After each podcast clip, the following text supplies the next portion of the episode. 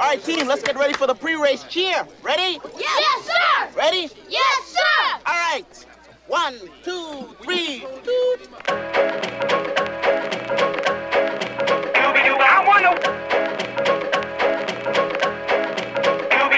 Now I'm the king of the swingers, oh, the jungle VIP. I've reached the top and had to stop, and that's what's bothering me. I wanna be Feel the rhythm. Feel the rhyme. Get on up. It's podcast time. Hello and welcome. You're listening to Mouse Madness, a podcast dedicated to bracketing all things Disney. I'm Chris Bowersocks. And I'm Kyle Skinner. And we are your hosts for Mouse Madness. Each episode will focus on a single Disney topic, generate a bracket, and debate our way through the madness to figure out who or what is truly the best. Follow us or play along on Twitter at Mouse Madness Pod. Send us an email at mousemadnesspodcast at gmail.com or support us on Patreon by becoming a member of Jerry's Gang at patreon.com slash mouse madness. Chris, we're back for part two of the best Disney sports movie. Uh, the best one's already out in The Love Bug, so we can probably just wrap this thing up. Uh, this is Swerve, a pointless swerve, swerve. podcast now because Herbie is gone, uh, gone bananas, should I say. But I had a lot of fun last time. I think that there's going to still be a lot to talk about because some of the obvious picks we kind of brushed upon some of the storylines. We didn't really dive too far into it. So I'm really excited to to be back and talk more sports, which is something that this podcast was kind of born out of. Totally. We've got a lot of great movies still left on the board. And to help us break it down, we've got Kyle Reeves back on the show. Kyle, welcome back. Thank you, thank you for uh, for having me back, inviting me back after uh, we so unceremoniously sent the love bug uh, Yeah. down the road. Brutal. Uh, Kyle, are you still feeling good about sending the D2 Mighty Ducks home in the tiebreak on the last episode? I haven't slept for a week, um, okay. but I think I made the right decision. Okay, for sure. Um, all right. Well, well. Uh, before we get into things, uh, let's talk spoonful of sugar. Kyle Skinner, what do you got? Yep. Uh, back to back weeks of me not being prepared to do this. So I promise that in the next recording, I'm going to double up on some home cocktails. But this time I'm Mhm. back with another Stella because uh, it's what's left in my fridge. For whatever reason, we had a bunch of friends stay over back in December. And the beer of choice was to get a bunch of Stellas, and then no one drank them. So now I just Hmm. had like 24 Stellas in my fridge and uh, slowly working our way through. So I think we only have like three left after this one. But cheers to you. What you got? So uh, last week I had my Ducks jersey on, I had my Angels hat on, and it was my mission to rock a sports logo from some of the teams represented on this bracket while we're recording this episode. So I went to grab my Tampa Bay Rays hat in Yep. my closet, and I realized that I had thrown it in the trash.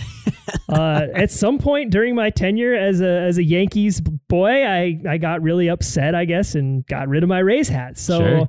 I went with the hat closest to me, and it was my UCSB Gauchos baseball hat. So I decided to go full Santa Barbara boy with it, and I cracked myself open a nice 805 Ooh, from very nice. Firestone Walker Brewing Co. It's a Santa Barbara classic. I got my backwater Billy surf shirt on, and I'm just I'm just feeling like I'm 19 again on DP at Geo's Pizza.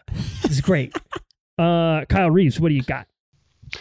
Uh, last week Target let me down and didn't have my, my favorite drink mix from uh, from Mio, but this week we got strawberry watermelon drink mix with my water. So uh, feeling good. Yum. Staying hydrated for the rest of us. I love it. I have a Mio Um, story. So there was uh we went to kind of sports related, I guess. Fully sports related. I went to uh what's called Dollar Days up here. Dollar Days is a day at the uh, Golden Gate Fields racetrack, horse racing track, in which you can get in for a dollar and you get drinks for a dollar for the entire day, basically. You get these little dollar tokens. And uh at the A's at the time, they used to do a, a yearly trip to Dollar Days where we would dress up as we're going to the Kentucky Derby and drink the one dollar beers that they had uh, to give out. So we went, and it was Natty Light. That was the the keg of choice for this dollar day. And one of our buddies walked around with a little bottle of Mio, and he was convinced. He was like, This natty light becomes extremely drinkable when you put some of this blue Mio in there. And like by that point, you've had $5 beers and you're like, okay, I can see it. So we're sitting there, everyone has blue liquid in their cups. And this lady walks up to us and she goes, Where'd you guys get the AMFs? And we're like, There's not AMFs at the racetrack, one. And two, uh, it's just Natty Light and Mio. Would you like some? She's like, No. and walked away. so uh, I'm a big big Mio supporter, uh, and I'm glad that you're rocking it here. I got I got a Mio slash Santa Barbara story Okay. for you. Uh, we used to go to Ralph's and, and get groceries. Yep. Once a week. Uh, when Scott Pulaski was my roommate, and we went one day, and like I don't really know what goes on in Scott's brain sometimes, but he must have bought like seventy five dollars worth of groceries, but he stole a Mio. It was like it was like he bought the groceries, but the Mio, he was like he just didn't want to buy the Mio, but he still wanted it, so he like put it in his pocket, but paid for the rest of his groceries. Um, Couldn't so we had a Mio. We had a Mio on our in our apartment on El Greco, and when we would pour like vodka shots, we'd we'd squirt a little Mio in it to make it like red. Oh, yeah. It didn't help the flavor very much, but you know, Sure, sure. it's fancy. Um, all right. We got some listener feedback. Uh, before we start talking about sports again, we, we just finished up our best of 2021 bracket a few weeks ago, and, and we had a very uh, passionate response. And Kyle, uh, why don't you enlighten us? Yeah, so I wanted to read this earlier on the first part of this bracket, but we knew that we were going to be diving into some movies, so I saved it for part two here. Uh, and this comes from our one of our listeners and former guest host Marissa, who was also very recently on the podcast, right before the best of 2021. And uh, this is this is the feedback. So she she starts it off with saying okay, okay, okay, buckle up. I'm writing this after an intense day. So, okay, here we go. So, literally buckle up. I'm currently listening to the debate of Harmonious and Jungle Cruise, and it is now paused. Harmonious being the nighttime spectacular, Jungle Cruise being the film with The Rock in it. You already know that I am a Harmonious stan, and I still am. I watched Harmonious at first online before heading to WDW, and I was underwhelmed. But boy, when I saw Harmonious in person, it slapped. It fit Epcot so well. After a day at Epcot, it features all the areas you were just at. The title is Harmonious. The focus is the music and not actually the visuals. That's why the barges don't really matter. They're just there for show and not exactly the focal point of the show. It is a perfect blend of everything, especially compared to the other shows that featured for the 50th that they were that they just put out there. KiteTails and Enchantment are both flops because it doesn't represent the park as well, but Harmonious is it. In Harmonious, here we go. Our listeners love some stats, baby. I love it. In Harmonious, there are 15 songs, 13 languages, and 240 musical artists. Like, holy the finale song features the song Someday, obviously, from the Hunchback of Notre Dame, and the musical Hunchback of Notre Dame musical. And some of the lyrics are Someday we are wiser when the world's old, when we have learned. Uh, I pray someday that we may yet live and let live. Someday life will be fairer, need will be rare, and greed will not pay. Godspeed this bright millennium on its way and let it come someday. If these, that's the end of that lyric. If these lyrics don't move you, especially after 2020 and leading into 2021, I don't know what to tell you. Harmonious is the best thing of 2021. Even as humans, we aren't perfect, but we can still somehow, some way come together. When I came back to Disneyland after months of it being shut down, I didn't cry. None of the shows at Disneyland made me cry. I'm an emotional person and I'm not scared to admit it, but I sobbed like a baby during Harmonious. The show was a message of strength and possibility that even that though there's a lot of things in the world right now, there are still good and good people out there. And that's what everyone needs that's what needs to be reminded to every single person in the world. It took me 20 minutes to type this out, so I hope you enjoyed it. Thank you for coming to my tech talk. And I resp- this was via text. And so I responded like I knew this was coming one because I knew you're a big Harmonious fan. Uh, but I I love it. I love the feedback. I can see how the soundtrack is supposed to play the bigger part in the show because the barges sit there and don't as we saw don't add a ton to it. However, the barges were created to be seen and what we see isn't great. And I, that's, that's the take. point of a nighttime spectacular is it's like a visual show. Sure.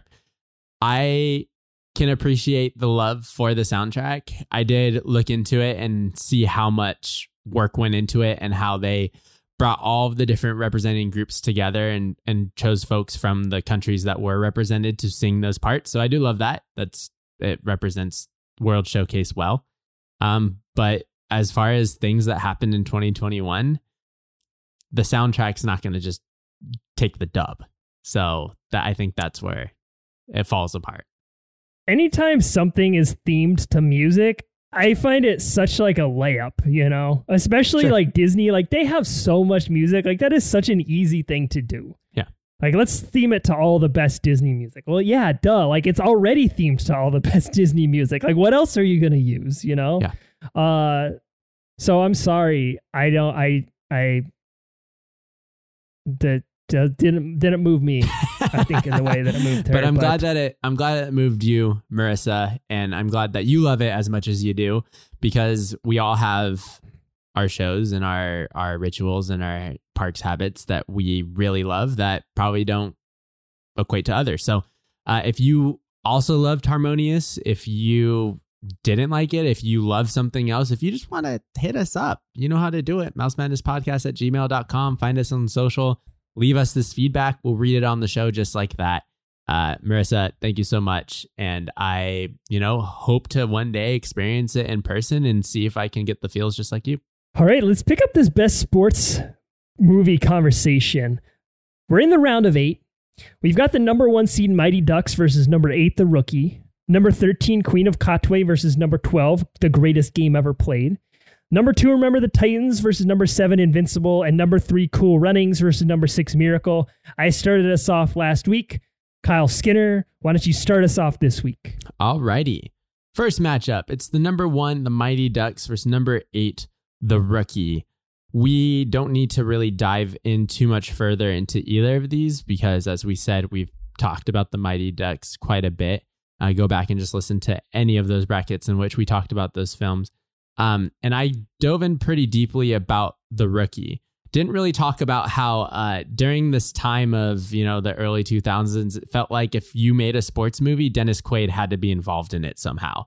And suddenly yeah. he's shown his face yet again in this uh, this Kurt Warner football movie that just came out recently over the holiday season. Dennis Quaid, he's back in it he's he's the sports movie boy. I don't get it, but here he is again being the star of this show. The cast of high school players is wonderful. I love them. I love their personalities. Uh, the the kid that plays Rudy, uh, he's the like Latino player with the kind of like afro and the big smile. That dude, I loved him as an actor in this era because he was in all kinds of things, including one of my favorite all-time comfort movies, Roll Bounce. for something for some reason, he's one of the skaters in Roll Bounce. Uh, so I think that they did a really good job overall in casting this. Uh, you also get the little kid that ends up being the kid in Two and a Half Men for all of those years as Dennis oh, Quaid's yeah. son. Yeah which was you know he was on his way to to TV fame and getting that money. Uh, and then, fun fact about Royce Clayton, he was also in uh, Moneyball. he was one of the. Oh wow! I, yeah, I can't wow. remember which player he plays um, on the A's, but he was in Moneyball. So there's there's that, y'all. Um, really strong baseball movie, especially in what feels like a really heavily football dominated bracket here. it feels like every one of these movies had some sort of uh, baseball reference to it.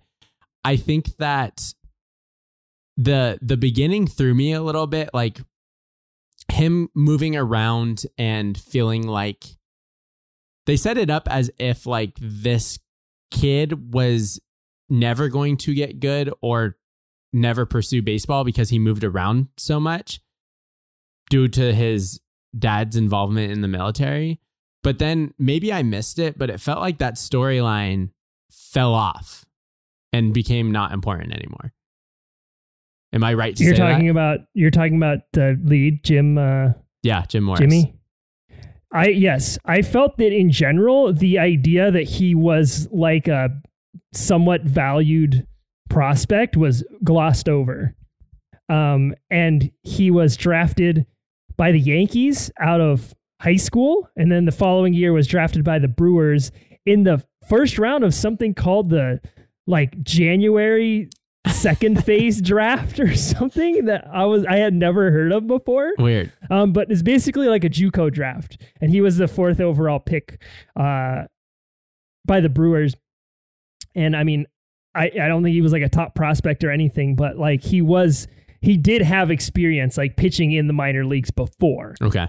Um, but it felt like this story was kind of positioning him as like a random who just picked up a baseball and threw super hard. Yeah, they definitely they talked about him being very good and successful until his injury, but they glossed over it so quickly to keep that storyline of like small town guy can throw in the upper 80s and got his chance because he Yep. showed it showed out at a tryout, right? Yep. Also what felt really weird about this film is that there is a very obvious first and second half where like we're really Yes. invested in this high school baseball team and like them being good and and coming together as a team and and playing well. The field gets rejuvenated. The life comes back to this baseball town. And then we kind of just like s- stop caring about it because they win their championship and then the focus is back just only on Jim Morris. It felt kind of disjointed especially for a Disney film where like the cast of characters and this like clan of what feels like nobodies or underdogs usually rides and dies till the very end. You get that in the way that the high school team supports Jim when Jim makes it big, but it felt weird that there was an obvious like curtain call intermission and then we went into the majors. And so or at least his pursuing of the Yeah. majors. Definitely.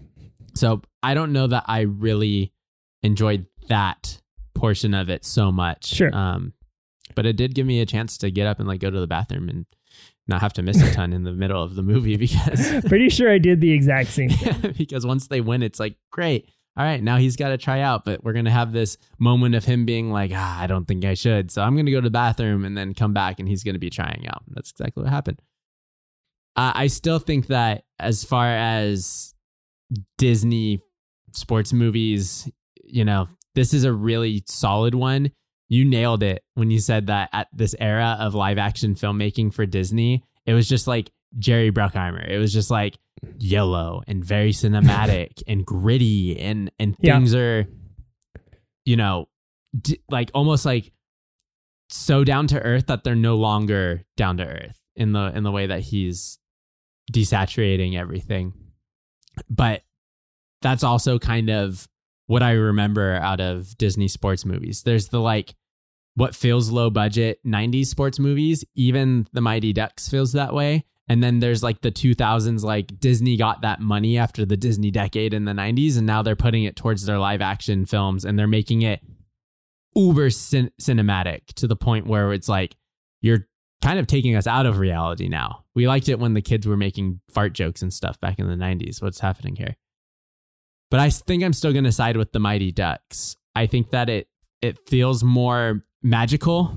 I think you're going to touch upon this a lot in in this bracket. You kind of hinted at it at the end of the last last part one, but it just feels like this a much better underdog story. It feels like there's a little magic associated with it. Granted, it's not the maybe the best shot sports movie, but the fact that the plot and the character development all revolves around the involve all of revolves around their participation in the sport of hockey. I really like. So I'm going to move the number 1 seed on. Um, I want to go even further into the rookie here. I'm glad you called out that um, element of him being positioned as just this guy. You know, he's just he's just a dude like you and me, and and I think that was the point, and that's America's pastime. You know, like that's this idea that like bear, baseball is this American sport, and what makes it American is that little kids play it, and if they just play for long enough and hard enough, they can go to high school and play, and then college and play, and then low A and play, and double A, and you just keep grinding, and you too can become a billionaire like Elon Musk. It's like it's it's as baseball, it's as American as apple pie. You know, Sure. the the it, not only does it have that kind of like opportunistic aspect of it, the American dream aspect, but it in this movie it's depicted in this little small town. You know, it can happen anywhere and, and anyone can do it. Um and that's something I think this movie does really well. Mhm. Is that it it positions Jimmy as like a as a folk as a folk hero and that is reflected in the music specifically which was one of my favorite parts about this movie Okay, can we music. talk about the music really quick though? Because whoever got their hands on a recorder went way too hard during the score. No, I needed the less, best less oh recorder. my god okay shout out to carter burwell who did music on this movie who uh, has a, a great career as a composer most notably is a frequent cohen brothers collaborator and has Oh. scored films such as fargo the big lebowski and no country for old men That makes a lot of sense. Uh, so this dude is uh, pro, and he does this acoustic guitar mixed with like a flute yeah. that I just absolutely love. Oh man. It's got that kind of it's it, uh, it feels like a it feels like I'm in an enchanted fairy forest. I'm not gonna lie, and it's like I get It's I'm getting big like brave vibes from it. You know, little Celtic, sure. Okay. It all makes sense now. little little Robin Hoodie. You know, and Sure. like and you know that's the point. It's real. It's real folky. Um, but then on top of it, you've got a few uh, country music jams. You've got some Guy Clark, some Willie Nelson, some John Fogerty, and it all kind of like, you know, creates this, like I said, blue collar experience and this uh, folk story that anything is possible if you work hard enough. Yeah. I think that's the way a lot of people see baseball. Obviously, I think for us that are so close to the game, sometimes it's hard to it's hard to think about baseball in that way. When when all I see is the big lights, you know, and the and the big plays and the big personalities and the big money, um, it can be it can be easy for me to forget that the majority of the game is played on fields like this Yeah, totally. all in all, like I try to not like baseball movies. Like I actively will will watch a baseball movie and be like, I really don't want to like this, just because I'm naturally kind of a contrarian.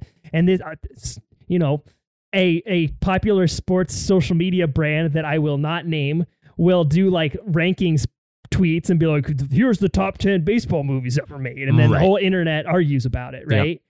Um, and most of them I, I don't really like. And like it's a it's a common like conversation topic in baseball. It's like, do you like Sandlot? Do you like Field of Dreams? Like, do you like Rookie of the Year? Whatever. And and I kind of don't like any of them very much, except for Rookie of the Year. Okay. Rookie of the Year uh, belongs in the Smithsonian. Yeah. Uh, so I went into the rookie and I was like, this is just another movie that I don't want to like, and I really loved it. Um, and I don't know if that's because we're in the like dog days of the off season or what, but man, it made me miss baseball a lot, Hmm. a lot. Some more um baseball fun facts in the rookie. I love. I'm glad that you brought up Royce Clayton, forever giant Royce Clayton. but uh, you know who else was in this movie is Joe Blanton, and I do not understand why. Because Joe Blanton, at the time this movie was filmed, was like playing baseball at University of Kentucky, and he's like in the Tampa Bay Rays bullpen in this movie, and he even like goes out and pitches, So and I don't understand how So- or why. I when they go to Blanton on the mound and the the PA dude announces his name, I was like, "There's no way that Joe Blanton was never on the Rays. no," which was why I was like, "There's no way." So I didn't look into it. But you're telling but me he, but that they show him. They show him in the bullpen, like stand up and like walk towards the mound to start warming up. so bizarre.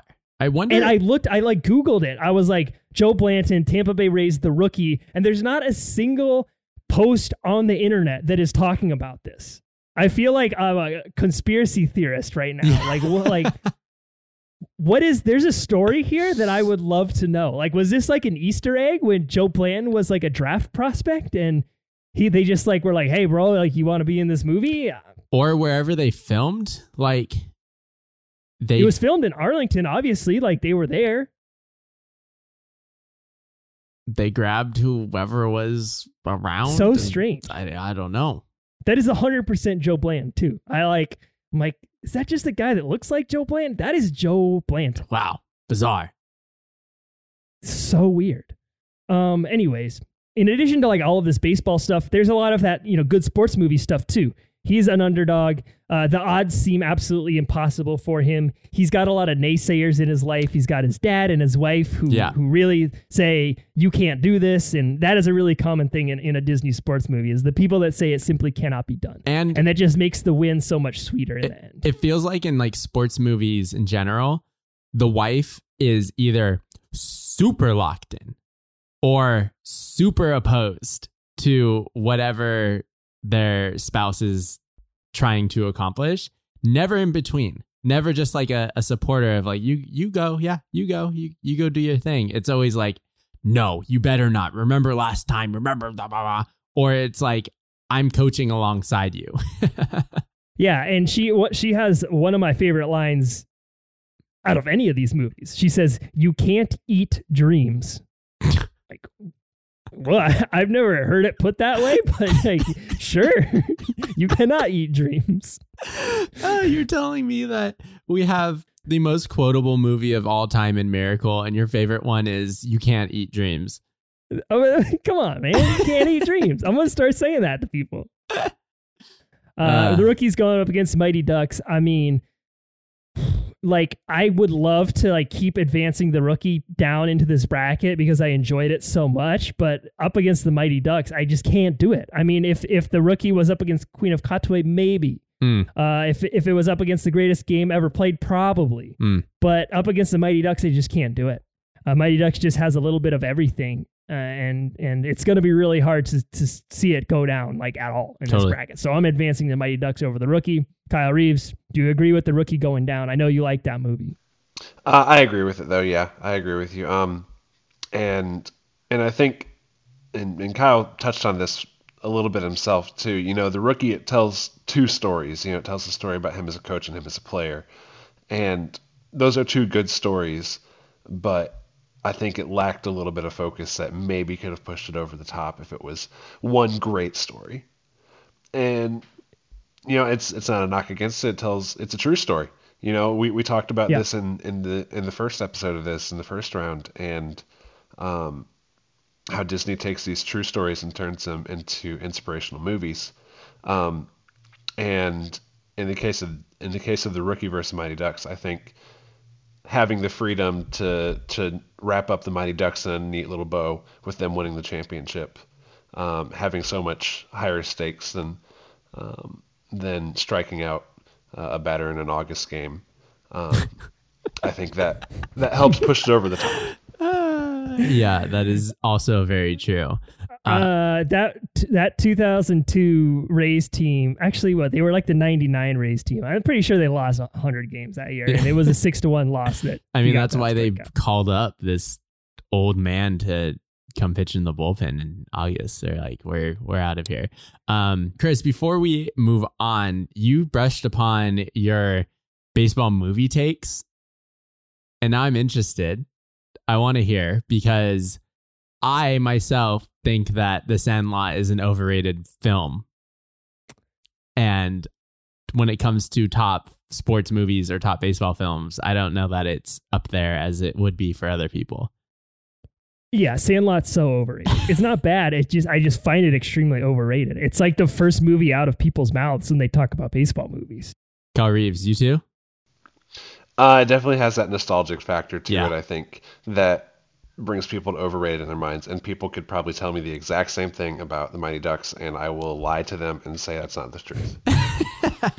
I yeah, Rookie of the Year is definitely my favorite, Sure. like for sure. Um, Yeah. I love the it's Rookie of the got it's got the it's just way funnier. I don't way know. Way funnier. Um Also, The Sandlot was the alternate movie that substitutes would roll in.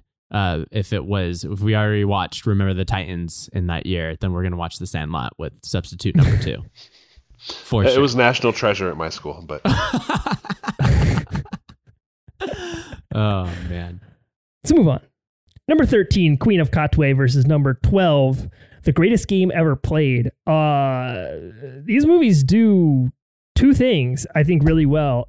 And that is they try to make the comment that I find really accurate. And that is when you step onto the court, onto the field, into the ring, into the gym, up to the chessboard, that is the great equalizer.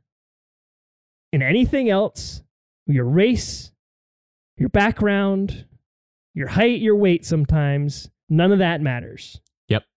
It's just you, the competitor, mano y mano. Yep. You know? And uh and that's one of my favorite things about sport and, and why I like to continue playing sports um and and being physically active is it's is is it's a way to to try and separate yourself from from some of those other things that you might carry um, because it's like I said it's it's an even playing field um, and and the greatest game ever played does that on the golf course where like I said there's some definitely some class issues that still exist today and it's same at Queen of Katwe Fiona is from Uganda and does not attend school uh, and and she's going up against these private school kids and absolutely murks them, Yeah. like embarrasses them. Uh, the best, the best of the best, and so uh, I, I think the themes of these movies are very similar. Um, so in my- in my head, they profile very much the same.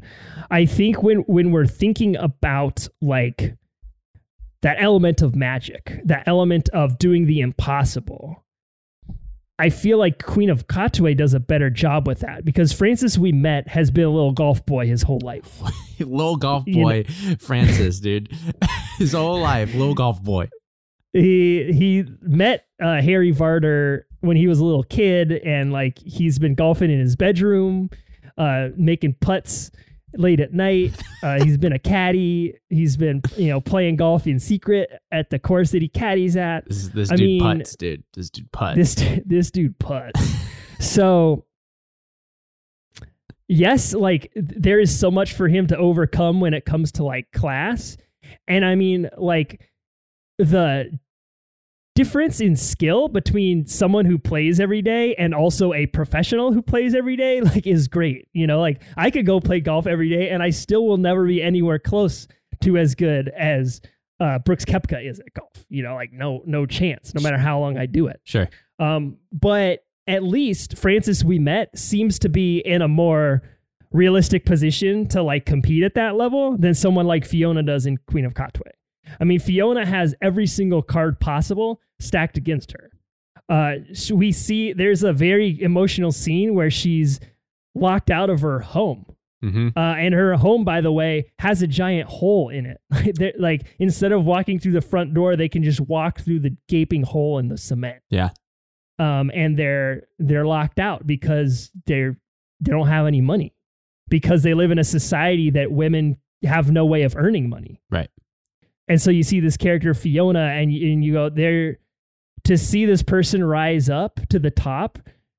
There's just no way. It's just simply impossible for her, and and to see her do that, um, and to see her stare those problems in the face and say it doesn't matter. I'm going to do it anyway uh, makes it really inspirational. Totally. And, uh, you know, you factor in some of those other things we talked about in the last episode uh, the way the film's shot, the settings, um, the pacing, j- the way they treat this story. Not, I don't want to say seriously, but like they, they, they treat it respectfully, you know, like it's not uh, some goofy madcap sports comedy um, or even some like over the top, uh, overly dramatic sports movie that is something that some of these movies end up falling into. Sure. You know, like even a movie like The Rookie, it's like, all right, this movie's starting to take itself a little bit too seriously, um, to the point where like you're trying to make it seem gritty, but by trying to make it seem gritty, it's making it seem romantic, and I don't want that. Right. Uh, greatest game ever played definitely does that in a lot of ways. Like it's still a game, bro. It's still fun, still a fun game to play, and so, um, I don't know. I just continue to be impressed by Queen of Katwe, and I think I'm going to give it the win here. What keeps Queen of Katwe from being kind of like this dark, overly too serious film is, I think, the incredible acting by the kids in it. I think that they not only all did a good job, but they kind of gave you that classic Disney kid comedy along the way. In a lot of these films, including like The Mighty Ducks, kids love to clown each other, you know, and act like kids. And you get a ton of that in this film. When Fiona first rolls up to the uh, after school program, essentially, uh, the the like afternoon time chess club that the coach was running, uh, all of the the kids were just like clowning each other in the chess room. And then you see when they get to the like boarding school in I think Kenya, um, or Ghana, uh, they travel else- elsewhere and they're sitting at like a really fancy table and, and food's delivered and the kids jump on that food and they're like ripping the chicken apart and stuff doing things that like kids who haven't been in the situation would do. Everything was very realistic and, and relatable and it's it was comical for the audience right? It was funny to see this kind of fish out of water characters that we get to see in almost all of these disney sports movies. The underdogs show up to the big tournament and they don't know how to act. That is a trope of disney sports movies when it comes to like you know teams and and kids. So i liked that. And i also liked that the very subtle undertone that family was always an influence to fiona like always. To wanting to prove her mom wrong to get into chess to wanting her to support her to completely big dogging her mom at one point where she wins all these championships and comes back and is like laying in bed reading the book and is ignoring her chores. To at the end it doesn't end with her coming back after winning the championship and raising the trophy and then it fades to black and that's the end of the movie but she rewards where she comes from and buys her mom a house like it's awesome it, i just love that it came full circle like that uh, I I really enjoyed this film. I didn't move the greatest game ever played on last time past D two, and I think that it was a good story. The historical inaccuracy doesn't sit well with me. Queen of Katwe was very accurate. They even, you know, I love a good side by side of the who portrays who, and at the end we get them actually standing next to each other. I, I that was a nice touch on the end of that film. I loved it. I agree with you, man. Queen of Wow. Katwe. What a what a Cinderella story of a of a movie that I didn't even think I would ever watch. It's very good. Kyle, what do you think? Um, I think that there's just a level of authenticity um, Mm, that resonates when when you watch Katwe. And I think that's what that's what kind of separates it really from the pack from from the first couple matchups here is just um, you know just that that authenticity and that realism, like you said. Um, it it makes it resonate with you and it makes it stick out to you and it makes it an enjoyable thing to watch. Let's move on to this next matchup. It is the number two, Remember the Titans versus number seven, Invincible. Chris, you had said that you wanted to talk about Invincible. So even though I'm leading off this discussion, I kind of want you to start it with in, your kind of take on Invincible because talk about desaturated, Oh broody God. Disney Oh. sports Instagram movie. filter. Yeah, yeah, sepia toned. Like, come on, give me your break. So, Chris, go ahead, start us off, please. So first of all, uh, I had never seen Invincible. Neither did Uh, I. I am a so it. I talk about Game of Thrones all the time on this podcast. I watch other TV shows. One of my other favorite TV shows is It's Always Sunny in Philadelphia. Yeah. And there's an episode of Always Sunny called The Gang Gets Invincible. Yep. And obviously the show's set in Philly. And so the episode is like a parody on this uh, movie where the Eagles in the fictional world of It's Always Sunny realize the popularity of Invincible, so they host a similar tryout. Um, and like the gang gets just drunk, and Charlie drops acid, and uh, Frank drops acid, and like it's uh, and D like pretends to be a kicker. Oh, it's just so funny. Highly recommend. If you got Hulu, please go watch it.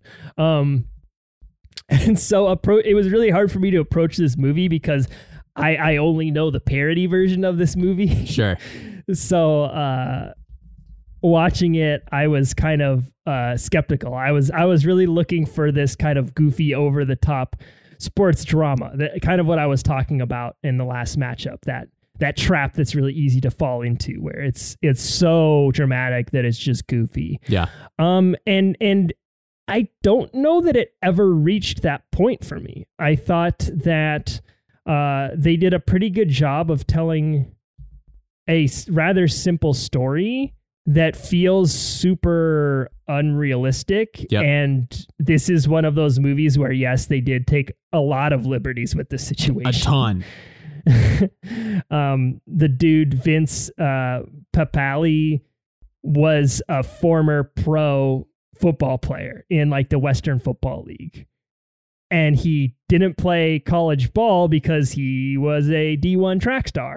and like uh, he didn't do an open tryout. It was a like private tryout Yep. and he made the team. So um I will acknowledge that like that that element of it was just like all right you know like th- it's kind of what we were talking about with gus like to to say that a random person can walk off the street and compete at the level of these professional athletes is sort of an insult to professional athletes Yeah, totally. gus did kick footballs really far though He did. Draft that donkey, dude. kicking footballs.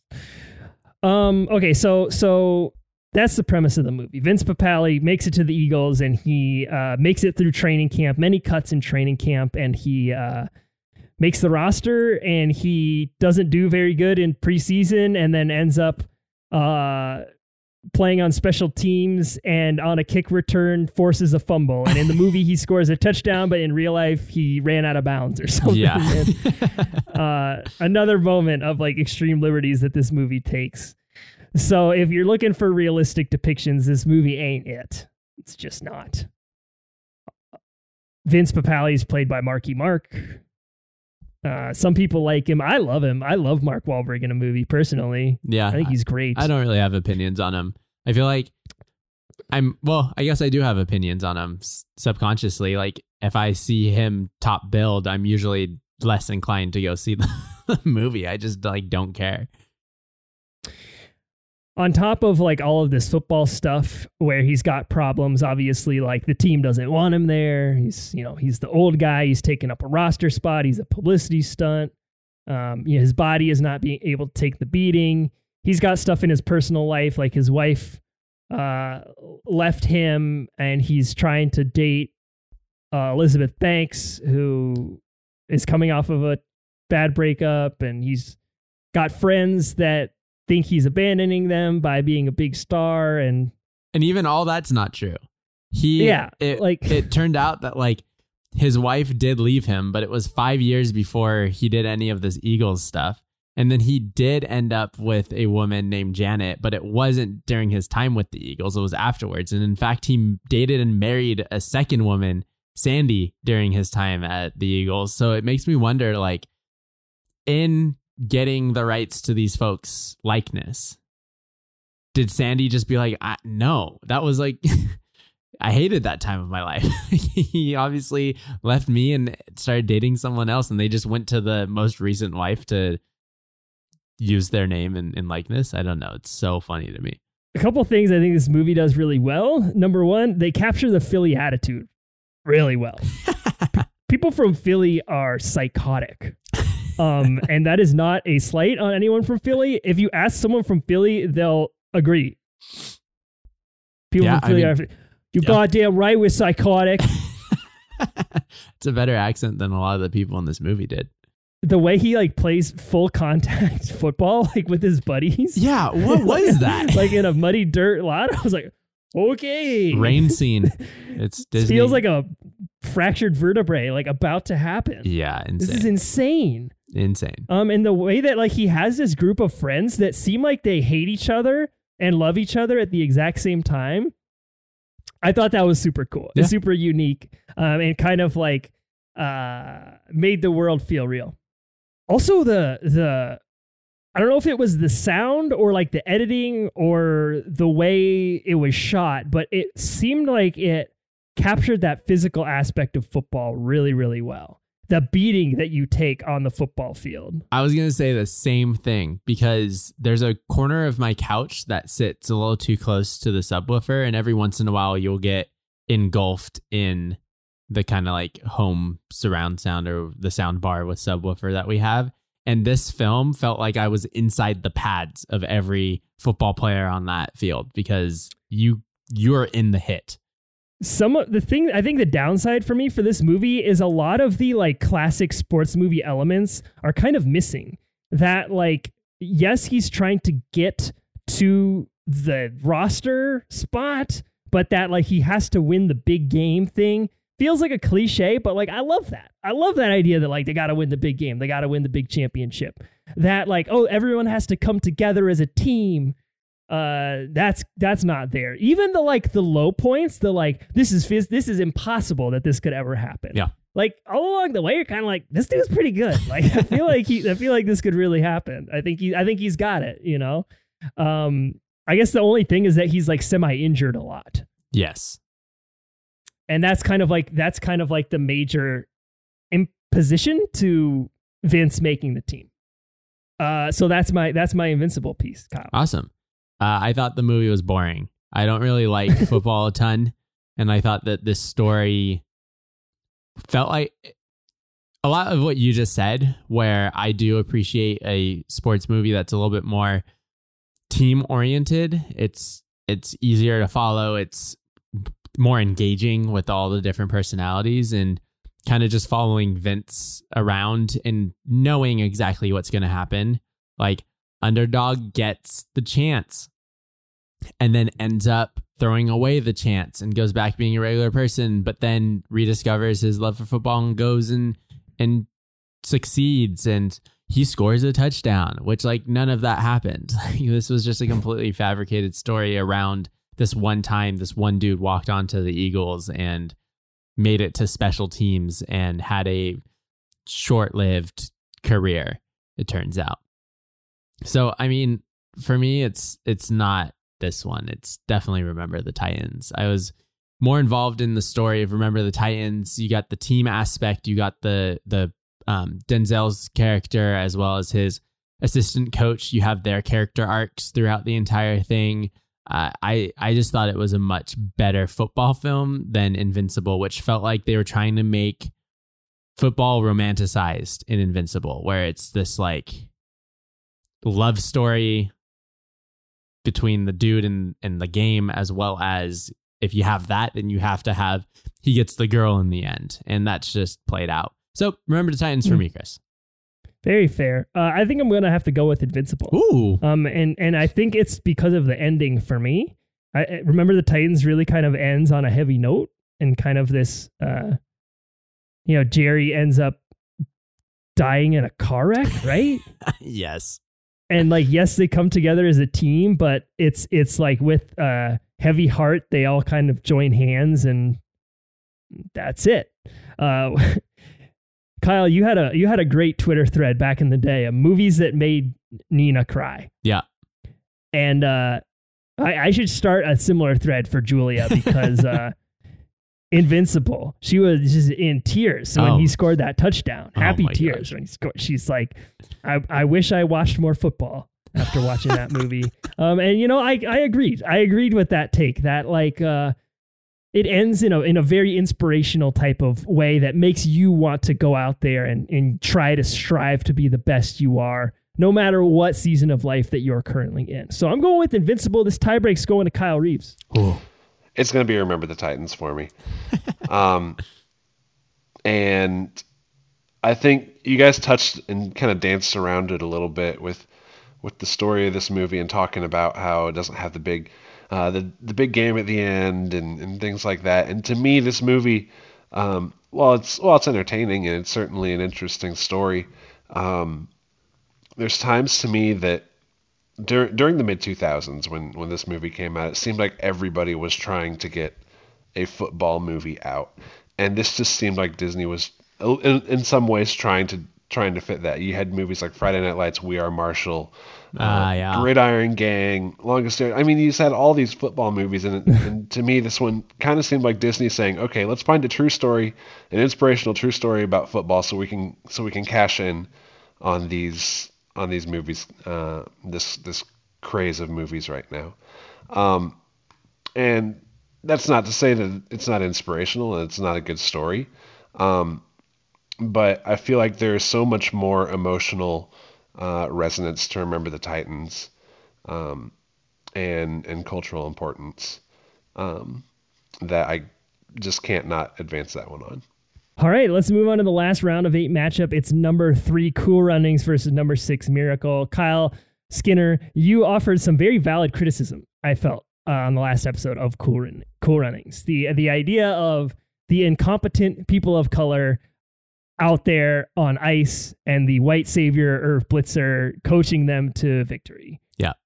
Totally get that. And some of the humor definitely feels a little bit laid on thick in 2022 watching Totally. this movie. Particularly things like uh you know, Sanka falling into the bobsled head first and pissing his pants in the, you know, like, okay Mhm. that's just like sort of unnecessary and i think um some moments like sanka being really cold at the airport i felt that was really relatable like to me Oh, as same. someone who grew up in some in like southern california i was like all right when he put himself inside of his own suitcase and walked Yeah. outside i was like all right yeah, yeah, this yeah. is this is my personality at the Giants. Like this is how everyone I work with sees me as the cold guy. Like that's just who I am.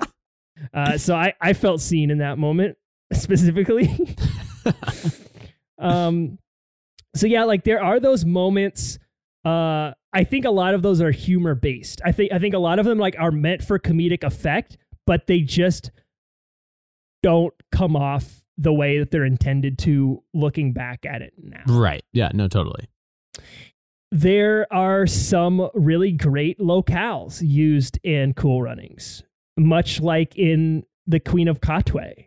Uh, all of the stuff that's shot, I don't know if it's actually on location in Jamaica, uh, but regardless, it looks super real. Yeah, totally. I kind of hinted at some of the conversations around like race being very poignant. Uh, Irv Blitzer confronts the alliance of bobsledders. I don't know what that is, but he says, I didn't realize four black guys in a sled made you blush. Right. And I mean, he just comes out and says it. And I think that's a, a very effective thing to do in a kid's movie. Totally. You know, like just if this movie is about race, doesn't matter if it's for kids, you just put it out there. You know, like it's it's a real thing that happens and it's good for kids to see that, you know? mm-hmm. On top of that, you've got this team of dudes coming together. They come from different backgrounds. Yul Brenner's a little bit, you know, uh winning fixated. Junior is is kind of like uh got this relationship with his father that's very difficult. Um Derice has is is like way too focused on uh you know fulfilling this destiny that feels like he has to live up to to what his father accomplished. Um and Sanka's he's just there. He's just along for the ride really, but Yep. uh, I love the conversation that happens right before their final day on the hill when Sanka goes, you know, we can't be copying anyone else's style. We got our own style. Uh, and we have to be Jamaican, you know. Shut up about the damn Swiss, is what he says. Yep. Uh, my favorite line in the movie I've known you since Julie Jeffries asked to see your dingaling.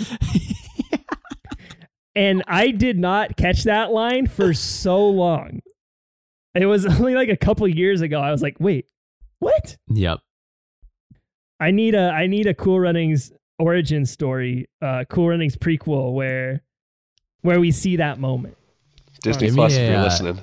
I was literally just gonna say, give me a, a prequel series, please. I'll take it.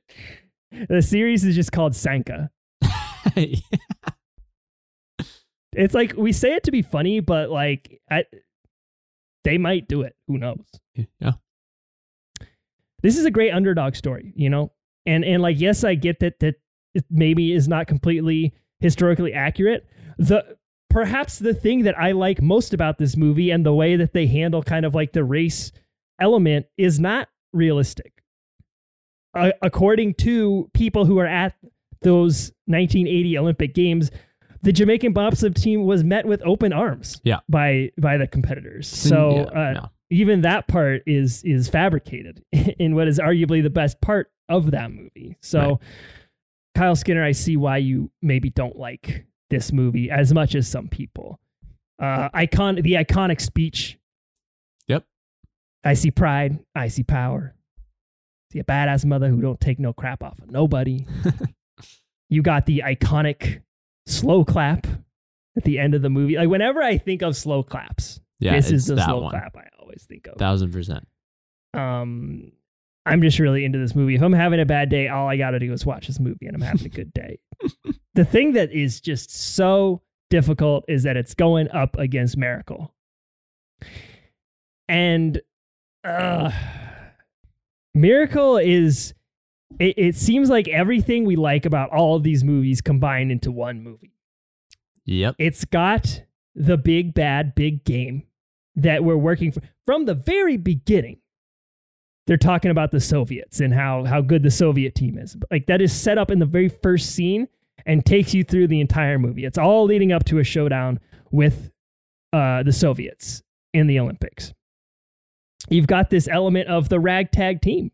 Kyle, you were talking about how they come from different hockey backgrounds, um, and they have to pull together and put aside their differences. You've got uh, that element of magic, you know that that.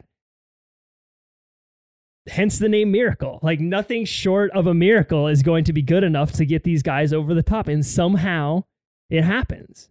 And and this is the perfect example of why I think Disney is equipped to tell sports stories.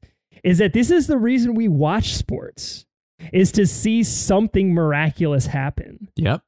And I watch 162 plus baseball games a year, and I still will see things that blow my mind. Yep. I will still find myself saying, "No way! I cannot believe that just happened."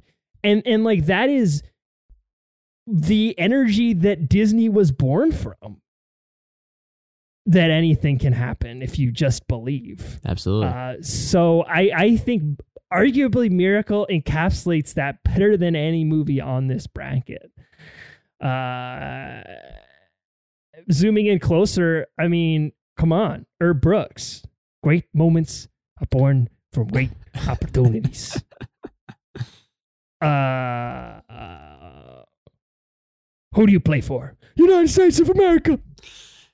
I'm telling you, this oh man, this movie is so quotable. The other a couple weeks ago, uh, Nina and I went to go watch a Sharks game at a bar with former guest host Kyle Madsen. And I told Kyle that we were going to watch or we're gonna be doing a best sports movie bracket. And he was like, Where's Miracle on that? And I was Mhm. like, It's it's pretty high up there. It's it's a great film. And he was like, It's incredibly quotable. And we spent the next 30 minutes just reciting quotes to each other. And then today, right before I'm about to hop onto this, he texts me and say, Think that'll get him going? it was just out of nowhere. And I was like, Yeah, see, it is great. And I'm, I'm, not tired of hearing about what a good hockey team the Soviets are. Screw them. This is your Jimmy! time. Yeah. Jimmy! It's, Jim, yes. Yep. I'll I'll I'll get the Jimmy scream Is in this there about eventually. the damn test? I'll take your damn test. uh, no, no. Uh, it's Miracle. I'm sorry. I, I hate to do it to Cool Running because I love Cool Running so much. But if we're talking about like what is a good sports movie, it's got to be Miracle.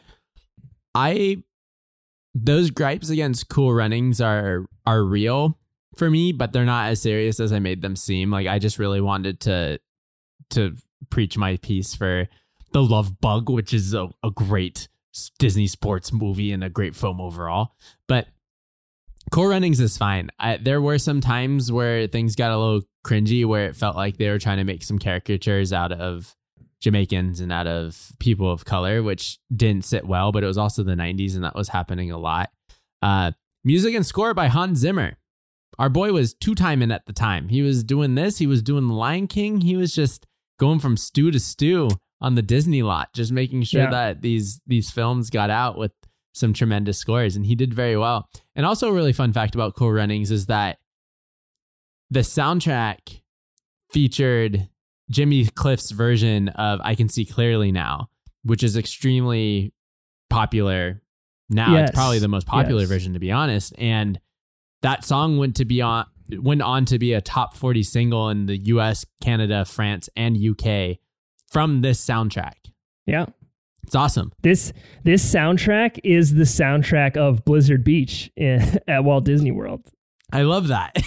you be walking around from water slide to water slide, and it's like, stir it up, this stir. Yeah, um, and I can confirm for you that this movie was filmed on location both in Calgary and Jamaica. So you were you were right about that. sweet, um, sweet. which is great. Adds Yeah. to to the film. Yeah. but it's definitely Miracle.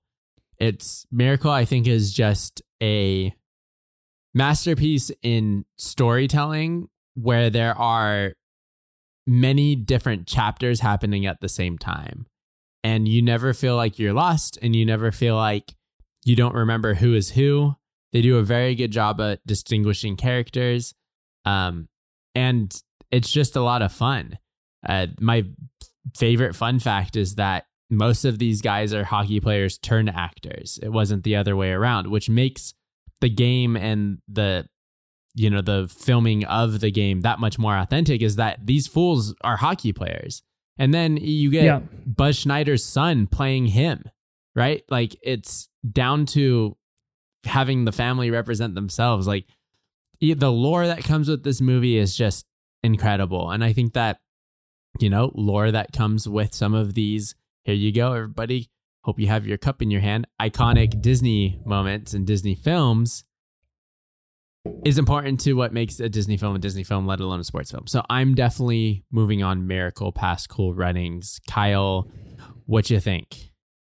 Uh, I didn't expect Cool Runnings to move past Miracle. So, uh, though this is my favorite movie, I am uh, I am not at all upset about this. I think you know I, I said it in the last episode. I think Miracle could have been ranked a lot higher uh, than a sixth seed. Um, so nothing nothing uh, irks me about that at all. Um, but I also will say Cool Runnings is my favorite movie. Um, and that doesn't mean it's the best movie I've ever seen. I have to say that a Doesn't lot when I when I, when I tell somebody that. Um, but I don't know. I've never I've never put the movie on and and not been in a better mood by the time it was over. Um, and I really love that about that movie. Uh, I think um, there's a lot of things the movie about, but I think the movie is about learning. And you look at every single main character in that movie, and where they start versus where they end is they have learned something different about themselves. Derice learns, you know, that he doesn't need to to win a gold medal um, to to feel fulfilled in his life. Um, and Junior learns about his relationship with him and his father, and that he can be his own man and still have his father's love. Um, and just all these all these different um, things, and uh, and it's something that I'll probably touch on later on. Um, but I think it's the success of some of these earlier '90s movies that uh, that maybe haven't uh, some parts of it haven't aged as as great, and and you know some of the humor, and we talk about that. Um, but I think some of them, some of these movies walked so that these other later movies could run. Um, and that that's my soliloquy for uh, for Cool Runnings. But um, no no qualms with moving uh, Miracle on past it. I'm excited to hear where you go with that that sentiment uh, because I feel like you've got you're teeing something up for us here. So I'm excited about that. Let's move on to our first Final Four matchup. It's the Mighty Ducks versus the Queen of Katwe, and oh boy, it's crunch time, baby. We got hmm. 45 seconds left. Yeah, I don't. man, you have this very classic, very Disney 90s movie where they're like, oh, the ducks, oh, the angels, oh, opportunity for us to own them Yeah. and then capitalize on our ownership of them to spin off into film and get people into the places and therefore try and make our team more popular. Like, it feels very 90s Disney for Can sure. I give you the timeline real quick? Yeah, absolutely. Movie comes out October 92. Okay. Franchise awarded to Disney in December of 92, so 2 months later. So Yep. you got to you got to assume that this was being planned before the movie came out. Yep. Team Absolutely. name was a team name was announced in March of 93. So the movie probably had gotten to video by that point. Yeah. Um, and I'm sure everyone was expecting it. Yeah. I and mean, then obviously they started play uh I think the following year. 93 94 season. Mm. But like it's interesting that they made this investment theoretically not knowing the reception of the film. Sure. Yeah. And it was also, I mean, that was also the era of NHL expansion because a couple years Yes. before that, San Jose gets their team. Um, you have the teams in the in Canada and the East swapping places and and moving around. NHL was trying to revitalize themselves and grow. And so what better gamble to take, I guess, than to try and own a hockey team and bring it to Southern California where they've seen the Kings have succeeded in, you know? And they Um, paid that Disney had to pay the Kings 50 million dollars for as part of the like franchise fee to split the like area or whatever it's called, which is kind of interesting. that is interesting. Um, and the and the Ducks uh made it to the playoffs in 96. So like 3 years after they became a franchise. And they their first season they set a record for wins for an expansion team. oh, So, and which I mean, it wasn't that great, but like back then, the expansion draft was a joke back then. Like it Ah. wasn't like Vegas Golden Knight status where you can just like get a pretty good team. It it was like embarrassing, um, and they really it was really took them a long time traditionally. Um, but their Paul Kariya panned out, seven time All Star yeah. right? And so like when I think about this whole operation, it just feels like an accident. like the fact that the fact that the movie went well, the fact that the naming went well, the fact that they ended up being like a decent team in the er- mid to late 90s. Um and like not to mention Ducks merch was the best-selling merch in hockey at the time. So Totally. like the branding additionally, you know, the color scheme and the jersey design and the logo design like you look at teams today like how often do jersey unveils go well nowadays? It's like 1 out of 10 goes well and 9 out of 10 falls on its face. So Sure. looking back, I just I just look at this whole thing and I'm like how did it succeed? it's a miracle, especially at like Disney at that time. You just have uh, Michael Eisner having just kind of joined in the mid 80s, and then he declares the 90s the Disney decade where he's going to bring the company back. And not in anything that I've ever read or anything that I've ever seen has even touched upon the acquisition of the Ducks. And so I'm super like now I'm very interested in finding out more on the history and the conversations that happened around that. Like, uh, like you said, those conversations started way before the film ever debuted. Like that's what it takes to get a a team in California into a new city. So I think that is just it's just so interesting. And you're right, that everything hit just right. Um, it's interesting that this film has such a low like critic and current Rotten Tomatoes score because it's just so beloved that you feel Yeah. like the Yeah. audience would come in and just kind of outweigh it. you know, It's Um, so weird. Like this is, you know, people are nostalgic for nostalgia. Maybe like they Sure. just. Uh, I mean, but I saw a kid. I went ice skating in Pittsburgh last weekend at an outdoor rink, and there was like an eight-year-old with an Adam Banks jersey on. Oh, you know? incredible. It's Yeah. it's it holds up. It holds up.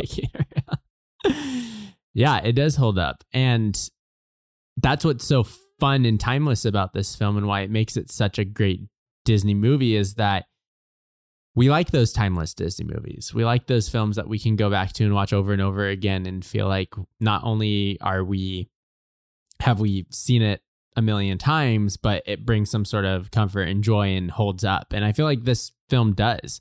Uh, you get, you know, Emilio Estevez giving a great performance as this coach who doesn't like kids very much, and and it's believable. And you have the rowdy '90s teenage angst aged kids who are coming together and putting their egos aside to be a you know a craftily great hockey team and i think that the hodgepodge and patch together work it was what makes a great sports movie you said it chris like this seems impossible and yet they're able to to make it happen so this is on the fantasy side of things that disney does very well is like we make the impossible possible sort of mindset and the Mighty Ducks does that through and through. And let alone that we get some of our, you know, most beloved child actors out of the Mighty Ducks in general. And and not even just this first film, but the franchise.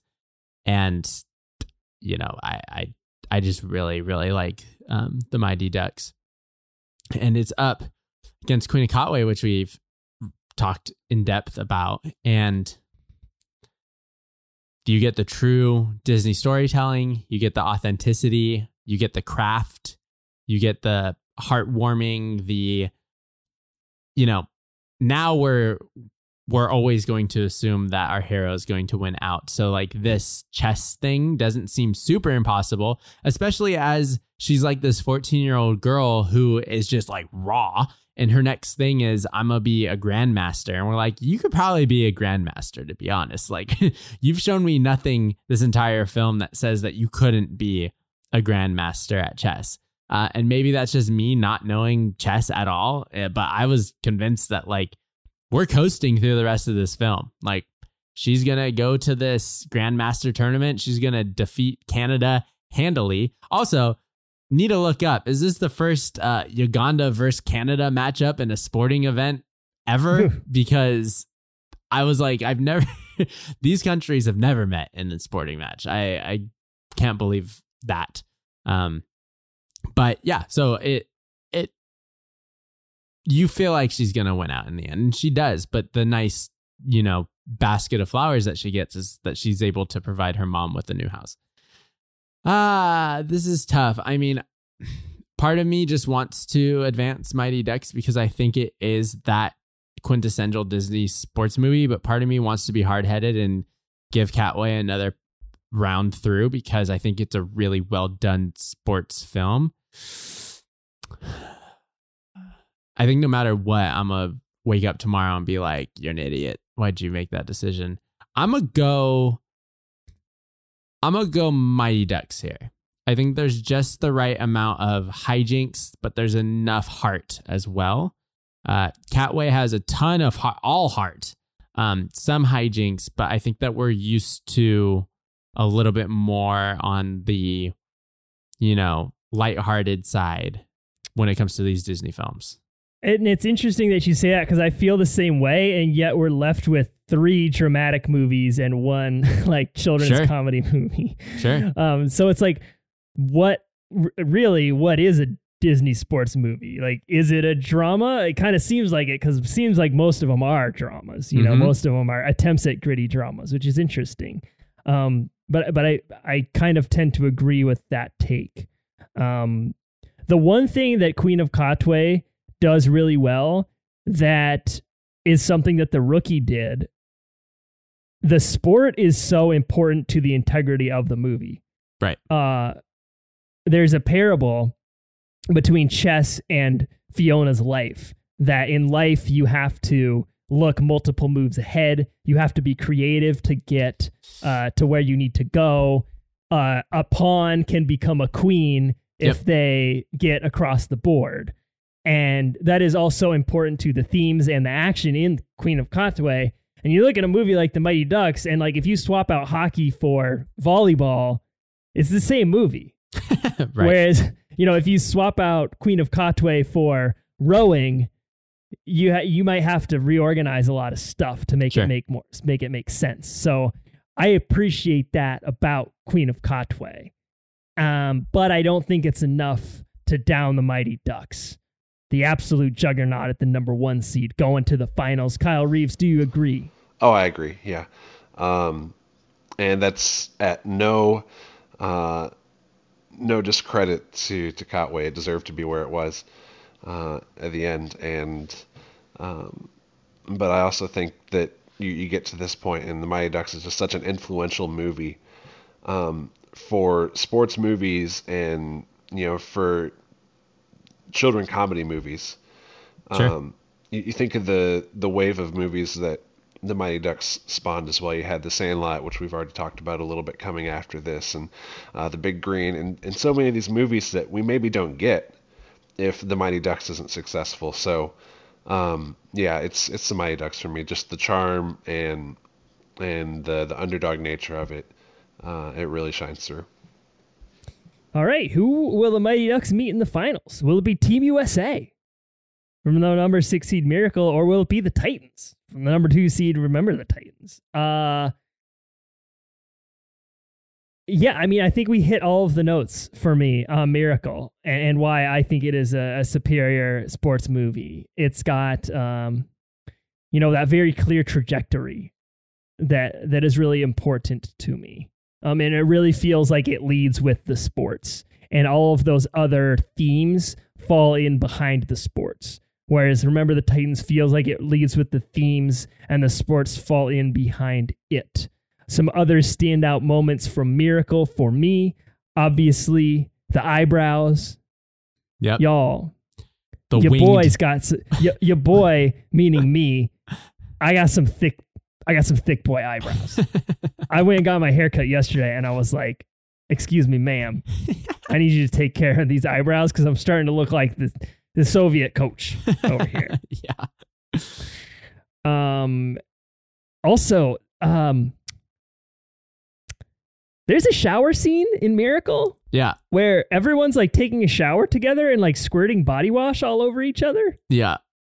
Um, uh, feels super out of place, and it's one of those ones that, much like Gus, it just like it happens and then it's gone. You're like, wait, did I just see a, a scene where they're all like squirting body wash all over each other in the shower? It was also like during a team building montage where they're like Right. finally starting to click and like their their workouts were getting easier and everyone was hitting the drills as they should and everyone was starting to like each other and then they're in the shower and then they go back and run lines and then like it just gets kind of thrown in there really fast. like in the edit, someone had to have noticed that, right? They're like, "Do you want me to keep this? they're like, yeah. you want me to keep the shower?" All right, okay. Factual kind of like inaccuracies, or maybe this isn't a factual inaccuracy. Maybe this is how it was. The press box at this game was on the glass. These Right. dudes were like covering the game from ice level, Yeah. and I was like, "That's that's like crazy." Yeah. Could have been. because they're know. talking about how expensive these seats are and you're telling me like you got 30 Yeah. seats that you're giving to like these old press dudes Yeah. i mean i would i would love to hear y'all's take on this but like i'm the type of person that like get me as far away from the game action as possible as Yep. long as there's good wi-fi don't don't need to have a good view i don't mostly because i'm afraid of the ball coming and hitting me in the face when i'm trying to tweet Yeah, I when working in sports, I never actually cared where they put me as long as the Wi-Fi worked. Exactly. Like they have these auxiliary press boxes, and they're like, "Oh, this is where you're sitting for the postseason." I'm like, "I'm gonna go back to the hotel. Yeah, I'm I'm I'm more useful back at the Hyatt yeah, exactly. and in le- the left field pavilion."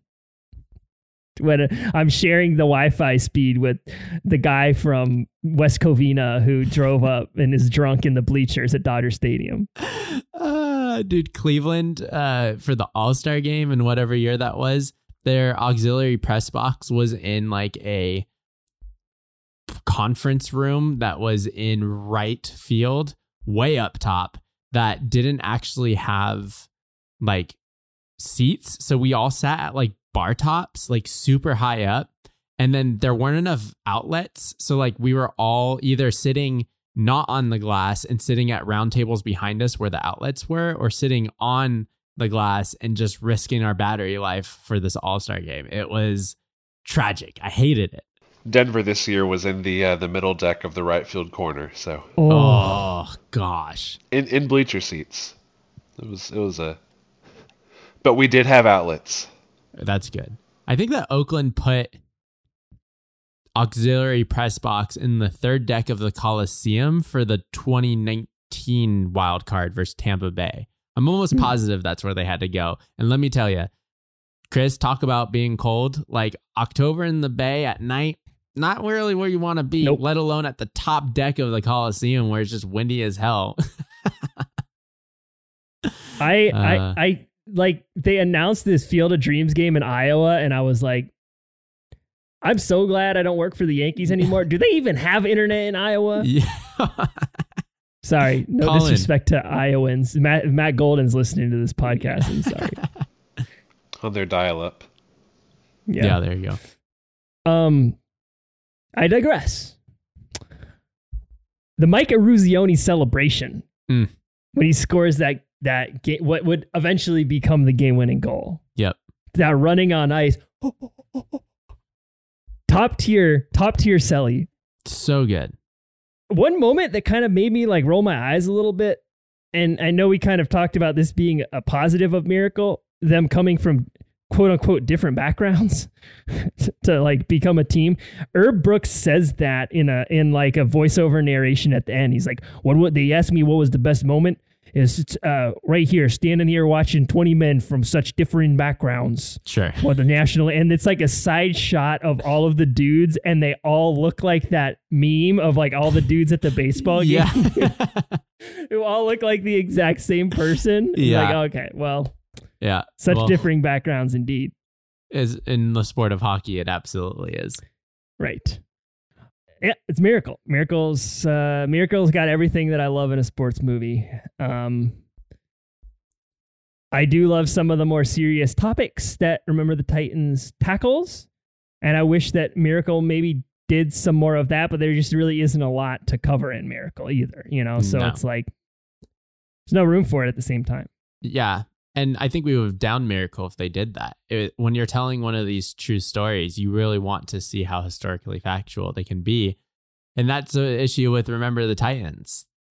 The movie shows that the the school tc williams gets integrated as the film starts but it was integrated like six years before the time of this this film.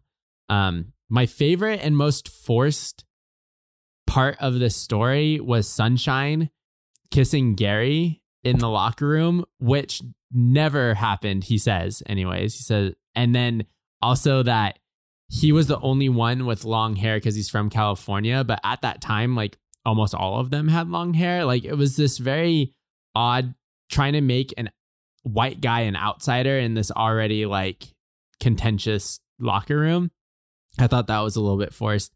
And then like the drama of that championship game gary got into a car accident and was paralyzed but it was ga- days after they won the championship game. Like gary played in that championship game uh, and he got paralyzed after coming home from the banquet that celebrated that championship game. Um, Hmm. and then obviously tragically as we saw at the end of the movie he ends up passing away very early. Um, but it's just all these things that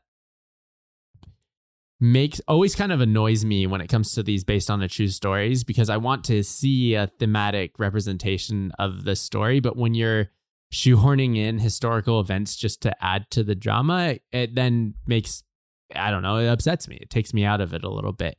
Um, so obviously wouldn't have known that unless I went back and read it, and which I did because we're doing a podcast on these sports movies. But to the everyday person, like, yeah, it's a very empowering, inspiring story that Disney loves to do, but it's definitely miracle here. There's no contest. Uh, we're gonna have a battle of the hockey teams in the finals of this Best Disney Sports bracket. Uh, Kyle Reeves, what'd you think about that? Uh, I think that Miracle and Remember the Titans are probably two of not just the best like Disney sports movies of all time. Just two of the greatest sports movies of all time. Two of the greatest just human movies of all time. So um, splitting the hairs between these, uh, it it yeah, it doesn't bother me at all. Uh, these movies are very much on the same plane for me, um, and I think Miracle is in, an incredible movie. And Remember the Titans as well. Um, but moving moving Miracle on doesn't bother me one bit. Um, and and yeah, I'm just excited to uh, uh, to see how this how this matchup goes here because we've got we've got classic versus uh, versus timeless almost. Oh yeah, I definitely agree with that. And it's the number one, the Mighty Ducks versus the number six, Miracle. And we've discussed enough.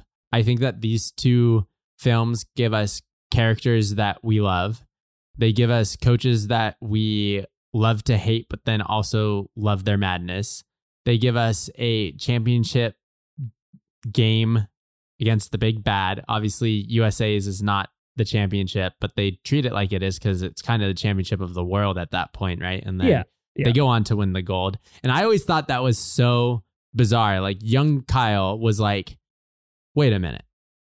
This film was about a game in which they won to go to the the medal round essentially or to the the gold medal game but this wasn't the gold medal like that felt like that was the miracle but obviously as you grow up and you realize the stakes and the history behind it it's very obvious why this was a miracle um shout out Disney bringing Al Michaels back to record a lot of the Oh, yeah. annou- the play by play, and then two years later trading him for Oswald the Rabbit and and saying goodbye.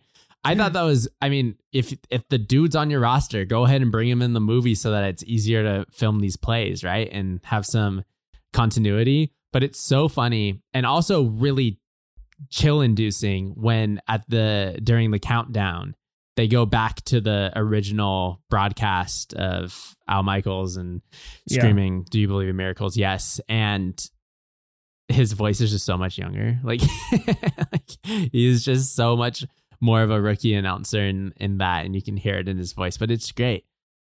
I think that, in my opinion, Miracle is the greatest sports movie of all time, and it has the, as I just said, the character development, the drama, the big bad, the big win, the inspiring, uplifting. This team could never have done it, and yet here they are doing it, and let it and let alone it actually happened, which gives you even more inspiration to think that these things can happen. And because they have, they will. And as Chris said, you never know what you're going to get when you go to a sports game. So I'm crowning Miracle as the best Disney sports movie. so I would say that there is more magic in the air and Miracle. Yep. And if I was going to use one thing to put Miracle over Mighty Ducks, that would be it. Um, but I'm not going to put Miracle over the Mighty Ducks. Um, and here's why. And this is just me being a, a fan of movies. Uh, I think that the Mighty Ducks does a better job pulling in other themes on top of the sports.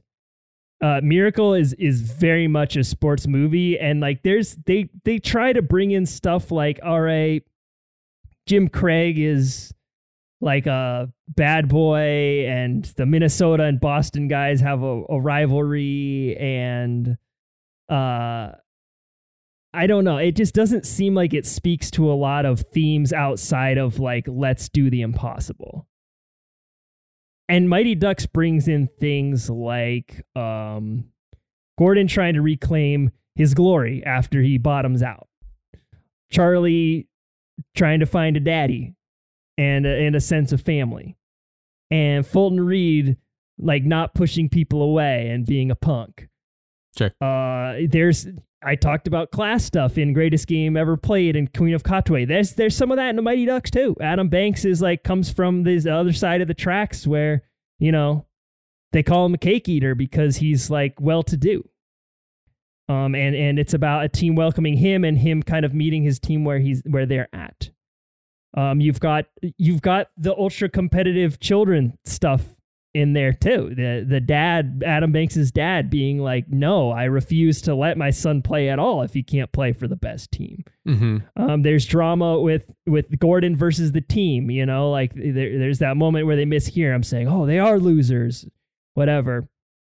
Um, the team having drama with itself. Uh, there's that moment uh, towards the beginning where Gordon encourages the Ducks to like cheat to win. Um, if, you know, draw penalties on purpose and and dive and so it kind of gives that winning but at what cost theme. Uh and and and all of that stuff is really what this movie is about to me.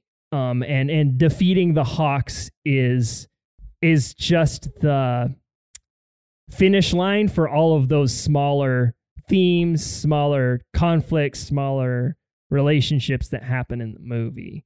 Um, and that's not to say there isn't some magic involved here either. Like it takes a tremendous amount of teamwork and creativity and willpower for the Ducks to overcome the the unbeatable Hawks. You know, uh, the flying V is introduced in this movie. Yes. Yeah.